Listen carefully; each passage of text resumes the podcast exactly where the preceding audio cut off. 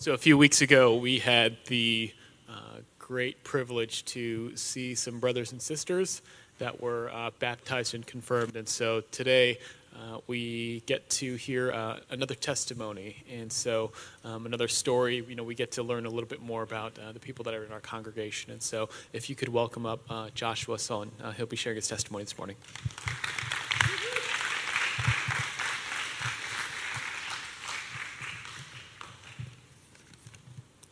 Uh, first of all, good morning, Harvest. Uh, happy Mother's Day to all the mothers out there. Uh, yeah, I'm Joshua San. I'm a sophomore at Winter Park High School, and uh, this is my testimony. Ever since birth, I was raised in a Christian environment. I went to church on Sundays. I was baptized as a baby. I was taught Christian values and principles by my parents. And like many others with the same background, I never quite understood the intentions behind those values. I was told to treat your neighbor as yourself, but I, I didn't know why.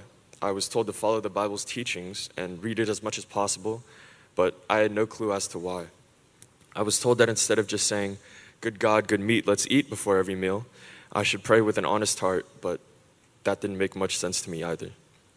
Nonetheless, I followed the rules without question. As a kid, I used to love God, uh, at least what I knew of Him. I used to believe that He was real and I felt like He made my life happy as a child. As I matured through the years, I began to understand why these principles meant so much, but understanding didn't necessarily mean following. As I got older, I started to stray from the principles that I've known for as long as I can remember. I was uncompassionate, I became lustful, I began to lie, I listened to the wrong people, my mind was clouded with judgment and anger and pride, and my heart became hardened. Some would say it's just a phase, but there was something inside of me that kept telling me to disobey those principles. It became more than just a phase. It was sin, and it became easy, like second nature, like breathing. And the worst part of it is that whenever I disobeyed, there was never any guilt in my heart. I was told, God always forgives, so I took advantage of that like the selfless person that I was. I knew better, and I was raised to be better, but my sinful ways got the best of me time and time again. Everything that my family and my church had instilled in me, I denied. Not surprisingly, this time of denial was one of the darkest I've ever experienced. Sin as a way of isolating people, and I felt like I was alone, walking the course of life with nobody to walk it with me. Day after day, I struggled to find myself and my place in life.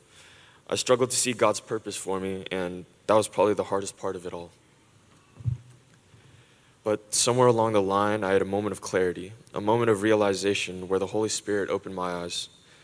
I realized that the darkness I'd been walking in was my doing. I saw that everything that had happened to me, I brought upon myself. And God didn't want me to feel hopeless, and He didn't want me to suffer or walk through life alone in the dark.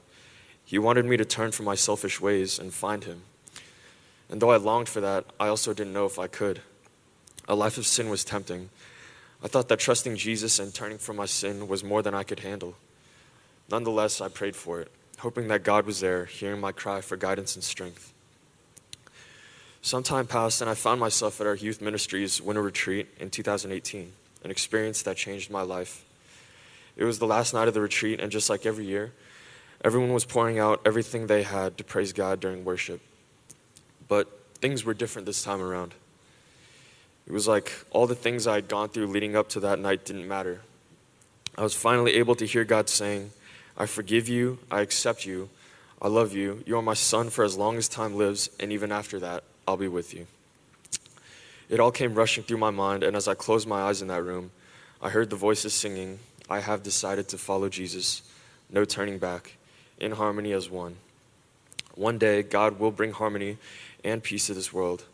He will unite his people no matter if they're black or white, Jew or Gentile, priest or murderer, because we can all be his children because of grace alone and what Jesus Christ has done for us.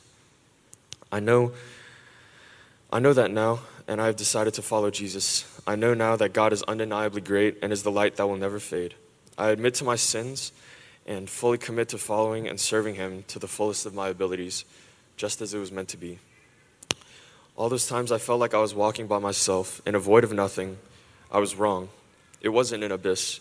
It was the darkness of a tunnel that was leading me to a light where God was waiting for me with open arms, knowing that his son has come home to him.